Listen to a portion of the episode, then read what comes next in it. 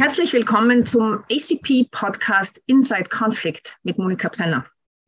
Anlässlich des 40-Jahr-Jubiläums des Friedenszentrums, welches sich nunmehr seit der 40-Jahr-Feier vergangene Woche Austrian Center for Peace, kurz ACP nennt, gab es bereits mehrere Folgen, die sich der Geschichte und der Programmschwerpunkte unseres Zentrums widmeten.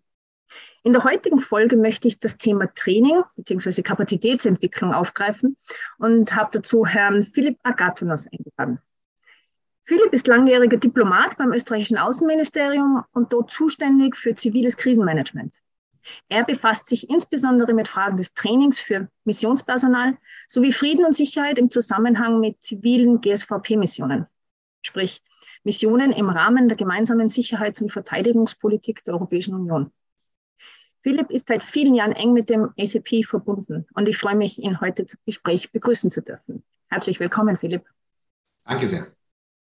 Philipp, ziviles Personal in Friedens- und Krisenmanagementmissionen aus- und fortzubilden ist für das ACP seit Jahrzehnten fixer Bestandteil unseres Trainingsangebots. Es ist einer der Schwerpunkte, die dich und unser Zentrum ja auch in hohem Maße und seit langer Zeit miteinander verbindet. Nachdem wir gerade unser 40-Jahr-Jubiläum feiern, möchte ich kurz mit dir zurückschauen und dich fragen, was hat sich denn in den vergangenen Jahrzehnten im Bereich des Trainings für ziviles Krisenmanagement Personal getan? Beziehungsweise anders gefragt, welche herausragenden Entwicklungen und, oder Meilensteine gab es, die, das, die den Umgang mit sowie das Angebot und die Qualität von Trainingsmaßnahmen im Friedens- und Sicherheitskontext nachhaltig verändert haben? Ja, no, zuerst äh, herzliche Gratulation für das 40-jährige Jubiläum auch von, von, mir und natürlich auch für die Namensänderung ähm, zum österreichischen Friedenszentrum. Das finde ich toll. Ähm, die, das, der Trainingsbereich ähm, hat sich parallel äh, mit der Entwicklung der zivilen GSVP entwickelt. Parallel, aber doch gleichzeitig etwas anders, weil ähm, im, Rahmen der, der gemeinsamen Sicherheits- und Verteidigungspolitik gab es am Anfang kein Geld. Man hat aber nur festgestellt, Ausbildung ist Sache der Mitgliedstaaten und daher haben die dafür zu sorgen. Das kommt vom, ähm, vom, vom militärischen Krisenmanagement. Äh, dort ist natürlich die Lage etwas anders gelagert, äh, etwas anders, weil jede, jede Armee in Europa hat äh, verfügt über umfangreiche Ausbildungsmöglichkeiten und man kooperiert auch untereinander und natürlich dort ähm, in Friedenszeiten tun die, die Soldaten hauptsächlich trainieren.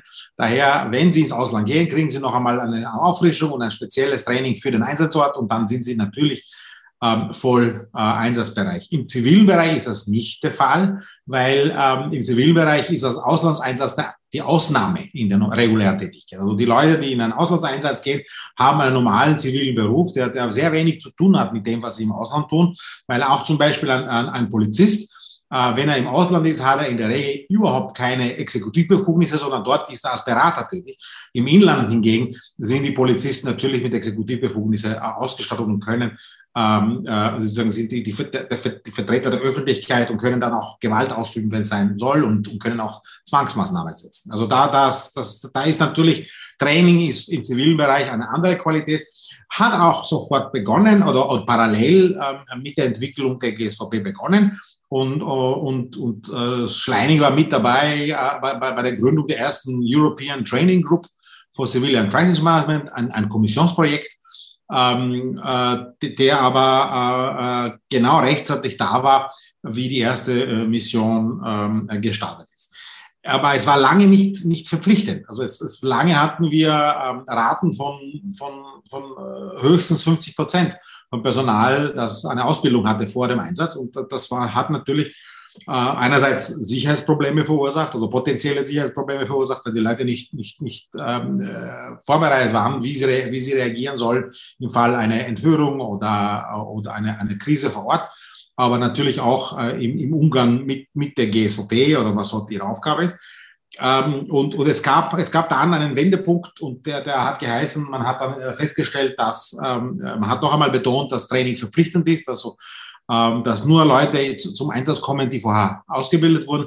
Und es wurde dann auch ein Angebot ähm, bereitgestellt auf europäischer Ebene im Rahmen des European Security and Defense College, wo auch ähm, das ähm, ACP äh, Mitglied ist, ähm, äh, Pre-Deployment-Trainings. Ähm, und zwar, die werden monatlich fast angeboten, so dass das wirklich die Leute laufend eine Möglichkeit bekommen, ein Training, äh, ein Training mitzumachen. Äh, auch wieder hier der Hintergrund ist, dass das in den großen Mitgliedstaaten natürlich es Einrichtungen auch auf ziviler Seite gibt, wie auch militärische. In den kleineren Mitgliedstaaten ist das nicht der Fall. Oder, so wie im Fall von Österreich, handelt sich um NGOs, die halt nicht über, die, über, über diese staatliche Rolle verfügen, vor allem auch nicht über die Mittel, äh, um, um, äh, um solche Trainings regelmäßig für alle österreichischen Missionsteilnehmer äh, von sich aus anzubieten. Also das, das sind jetzt die, die, die, die Meilenstein, äh, ähm, die, die Projekte haben sich geändert, das heißt nicht mehr EGD, dann heißt es Entry, jetzt heißt es wieder anders. Äh, es ändern sich, aber im Endeffekt ist es das Gleiche. Die Kommission gibt Geld für, für, für, für, für ein Projekt, wo sich die, die wesentlichen äh, Akteure ähm, des Trainings, und das ist eine überschaubare Anzahl nach wie vor, sind ein paar mehr entstanden in den letzten Jahren, aber im Prinzip alle machen mit in einem Konsortium und, und schauen, was, die, äh, was sie anbieten sollen. Genau. Ähm, ja, wir bieten ja zahlreiche Kurse für europäisches und internationales Krisenmanagement-Personal an. Äh, dabei bildet man, wie du es eben auch schon gesagt hast, Personal aus, das erst auf Einsatz gehen wird, das sogenannte Pre-Deployment, ähm, aber auch jene, die sich bereits in einem Krisenland im Einsatz befinden auch in unterschiedlichen Positionen und Rängen. Ähm, aber nochmal anders gefragt, wie wichtig sind jetzt unsere Trainings bei der Implementierung der Missionsmandate? Du hast erst genannt, dass wir ja eigentlich nur Beraterfunktionen haben, also jene Personen, die ähm, ins Ausland gehen mit einem äh, zivilen Mandat, haben eine Beraterfunktion. Welchen Beitrag leisten wir als Trainingsinstitut äh, zur Implementierung der Missionsmandate? Ja, äh, bei, bei den zivilen Missionen geht es vorwiegend um den Mindset. Also sagen, man muss sich hineinversetzen können in das Land, äh, in dem man tätig ist.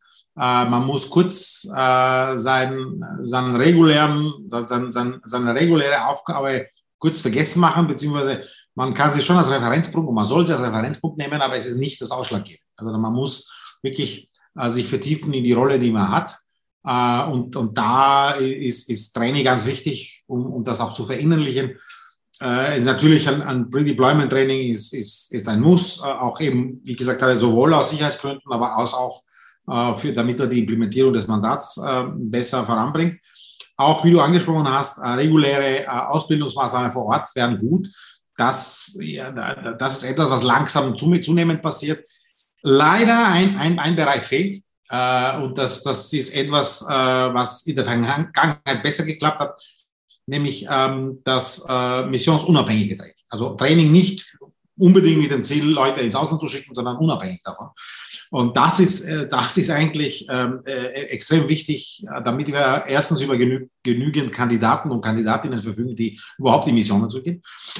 insbesondere auch in Bereichen, die etwas exotischer sind. Also von der Polizei werden wir immer Leute finden, weil es gibt auch Datenbanken mit, mit Polizistinnen und Polizisten, die bereit sind, ins Ausland zu gehen. Und die, die werden erfasst. Zum Teil ist es auch bei der Justiz der Fall. Aber je weiter man davon, davon entfernt geht, im Bereich des Zolls, aber auch im Bereich der, der in sehr vielen Bereichen der Justiz, Ziviljustiz zum Beispiel, Strafvollzug, aber, aber auch, äh, wenn man in, in, die allgemeine Verwaltung geht und es gibt, es gibt äh, Fähigkeiten, die man braucht in einer Mission. Äh, man, man denke etwa zum Beispiel ähm, im hypothetischen Fall, dass im Gazastreifen die Hamas zusammenbricht und man muss, ähm, man, man, muss dort einspringen. Die erste vordringendste Aufgabe wird, wird die öffentliche Verwaltung aufrechtzuerhalten. Äh, das heißt, man, man, muss Ministerialbeamte haben, äh, die, die, die, wissen, wie man ähm, äh, unter der Gesicht der Good Governance eine, ein Land führt oder ein Gebiet führt. Und solche Leute werden dann, da, da, solche Leute erst zu suchen, die noch nie ein Wort über die GSOP gehört haben, das wird schwierig. Das heißt, das, das wäre also allgemeine Kurse, die die, die, die über, den, über den, den aktuellen Tätigkeitsfeld der, der zivilen Gesorge hinausgehen, wären wichtig, dass wir sie wieder haben. Und auch, das ist wichtig, auch für, für Leute, die in Planungen involviert sind. Weil, weil es ist, ist nicht unbedingt so, dass die Leute, die planen, äh, je in einer Mission gewesen sein müssen. Das ist nicht der Fall. Oder in den meisten Fällen ist das leider so nicht der Fall. Also das wäre gut, dass diese Leute auch eine Ausbildung bekommen, damit sie wissen, wovon sie reden. Weil oft kriegt man da politische Vorgaben ähm, äh, und, und, und man, man versucht das umzusetzen, hat aber selber meistens keine Erfahrung, also plan, planerische Erfahrung haben die meisten schon, nur militärische. Und daher fehlt dort äh, einiges, da gibt es ähm, auch einen großen Aufholbedarf. Äh, gemeinsam äh, mit, mit ACP äh, und Außenministerium und ein paar andere Partner äh, bieten wir einen Kurs, für strategische Planer, aber das ist nur sozusagen ein, ein, ein kleiner Tropfen auf dem heißen Stein. Es, es, sollte ein viel breiteres Publikum erfasst werden. Leute, die eine Sensibilisierung brauchen im Bereich des zivilen Friedensmanagements oder überhaupt ähm, über die Thematik Frieden, Sicherheit. Da, da gibt es einen großen Bedarf und der wäre noch zu decken. Äh, und dafür müssten wir etwas wegkommen von der Logik, dass wir nur äh, als Strichel machen, wie viele Leute haben wir trainiert und wie viele werden eingesetzt. Und nur wenn wir bei, bei 90 Prozent sind der Trainierten, die eingesetzt werden, da haben wir Erfolg. Das ist eine falsche Denkweise. Die sollten wir in der Zukunft etwas ändern. Mhm. Okay. Also noch mehr Trainings an eine noch breitere Zielgruppe. Das ACP widmet sich ja seit einiger Zeit auch ähm, anderen neuen Themen. Ähm, neu insofern, als wir sie äh, nun sehr, sehr intensiv äh, betrachten. Die Themen an sich sind allerdings nicht mehr ganz neu. Umwelt, Klima, Frieden, Sicherheit, dieses Nexus-Thema ist eines, ähm, das für uns ganz äh, zentral und wichtig geworden ist seit einiger Zeit. Wir nennen es auch Environmental Peace Building. Ein zweites Thema, äh, die, das wir uns zu Herzen nehmen, ist nun der Nexus von Technologie und Frieden. Das wird auch unter dem Stichwort äh, Peace Tech ähm, immer wieder diskutiert. Diese beiden Themen äh, wurden bereits in einer Reihe von Podcasts, wie auch während der 40-Jahr-Feier vergangene Woche, aus verschiedenen Perspektiven beleuchtet. Aus deiner Erfahrung nun mit, mit Friedensmissionen, gibt es besondere Schwerpunkte innerhalb dieser sehr, sehr breiten äh, Nexus-Themen, auf die wir als Trainingsprovider besonders eingehen müssten? Oder nochmal anders gefragt, welche Aspekte müssten in die Curricula Eingang finden, um die Re Relevanz unserer Trainings zu Frieden- und Sicherheitsthemen aufrechtzuerhalten oder eben noch zu erhöhen und zukunftsfähig zu machen und zu erhalten? Wie ich vorher gesagt habe, ähm, die Hauptfunktion von Training äh, ist meiner Meinung nach, ähm, den Teilnehmern zu helfen, das notwendige Mindset zu entwickeln, bevor sie in den Einsatz gehen, beziehungsweise wenn sie einmal dort sind, dass sie, ähm, fokussiert auf bestimmte Aspekte näher eingehen können. Ähm, du, du hast zwei sehr wichtige Themen erwähnt, die für uns auch wichtig sind als Außenministerium. Äh, sowohl das Thema ähm, äh, Environmental Peace Building als auch äh, Peace Tech sind, sind wichtig und zukunftsträchtig. Ähm, äh, es, es, es, geht wiederum äh, um, um den Umgang. Es geht nicht um, unbedingt um das Detailwissen, weil da, da, dafür braucht es äh, gezielte Berater in diesen Bereichen, die es mhm. nicht gibt, Klammer auf, Klammer zu. Ähm, aber die werden eines Tages hoffentlich kommen, äh, sondern es, es, müssen, es müssen Leute äh, den Zugang zu diesen Themen äh, finden und, und dann mit anderen Augen dann durch die durch ihre, ihre Umgebung gehen und dann, äh, das, dann sind sie aufmerksam für, für Herausforderungen, können diese leichter melden und dann auch gegenüber der Missionsführung ähm, äh, vortragen. Äh, ähm, jetzt ist für mich ist es wichtig, dass das Training so mehr oder weniger dreistufig ist, dass, dass wir brauchen ein allgemeines äh, Bewusstsein, so ein Basic Training, ein Core Training. Da, da, da, das ist, was es etwas weniger geworden ist in der Vergangenheit. Dann braucht es auf das bauen, braucht man dann ein, ein, ähm, ein, ein Pre-Deployment Training, das sehr spezifisch ist auf die Mission. Und daneben, es, daneben gibt es dann auch die Spezialisierung, die kann natürlich äh, missionsunabhängig stattfinden oder aber auch in der Mission stattfinden, wenn es um gezielte Vertiefungen in Themen geht. Es gibt auch ausgezeichnete Kurse, die ACP macht, zum Beispiel so Security Sector Reform, ähm, um, um, nur ein Thema oder Protection of Civilians, um, um eben zwei Themen zu nennen. Ähm, äh, und äh, äh, sagen die, die sehr viele Themen sind, sind horizontal. Ja? Und es gibt Themen, die natürlich bestimmte Leute betreffen, andere wiederum nicht. Wenn ich zum Beispiel denke an, an das integrierte äh, Grenzmanagement, es betrifft zwar einige Leute, aber doch mehr als eine, eine einzige Kategorie. Weil man muss sich ja vorstellen, äh, Grenze ist ein Sammelpunkt, wo verschiedene Dinge passieren. Also ist eine wie ein Mini-Kosmos, eine, eine Verwaltung, wo, wo du eine, einerseits äh, Personendaten checkst, aber andererseits auch Zolldokumente und schaust, dass das jetzt kein Schmuggel betrieben wird, aber auch ähm, Gesundheitsaspekte oder Veterinäraspekte oder phytosanitäre Aspekte. Es gibt verschiedene, verschiedene Dinge, die an der Grenze passieren. Also das heißt, es sind verschiedene Arten von Leuten betroffen, die, die äh, möglicherweise erst in eine gemeinsame Ausbildung überhaupt draufkommen, dass, dass sie einander brauchen und, und, und aufeinander abhängig sind und voneinander lernen sollen. Also, also auch dieser, dieser Aspekt und den, den habe ich schon angesprochen, in dem Bereich der Zivilverwaltung im Allgemeinen oder, oder Governance. Und, und das, ist, das ist eine Dimension, die, die bis jetzt etwas unterbeleuchtet war, also auch vom Good Governance-Aspekt ähm, äh, inklusive die, die, die, die damit zusammenhängende Sachen wie äh, Korruptionsbekämpfung oder, oder oder, ähm, oder Antidiskriminierungsaspekte und so. Also es gibt sehr viele Themen, die breit sind, ähm, die äh, den einen oder anderen Gang, äh, einen, äh, Eingang finden müssen.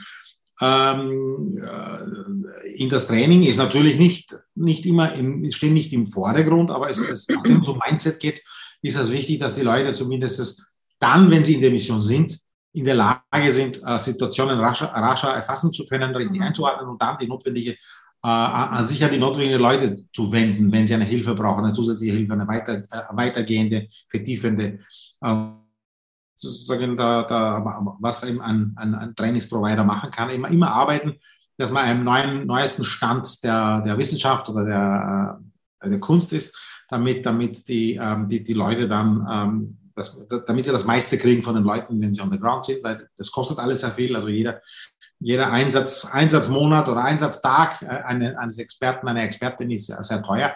Und daher müssen wir schauen, dass die Leute sich wohlfühlen und gleichzeitig das Maximum geben können in ihren, genau. äh, in ihren Einsatzort. Hm. Lieber Philipp, vielen Dank für das Gespräch. Das war sehr interessant und ähm, ich äh, hoffe auf eine baldige neue ähm, Serie oder neue Reihe in diesem ACP-Podcast Inside Conflict mit dir und unseren Kolleginnen. Danke für die Einladung und, und viel Erfolg. Danke. Danke, Philipp.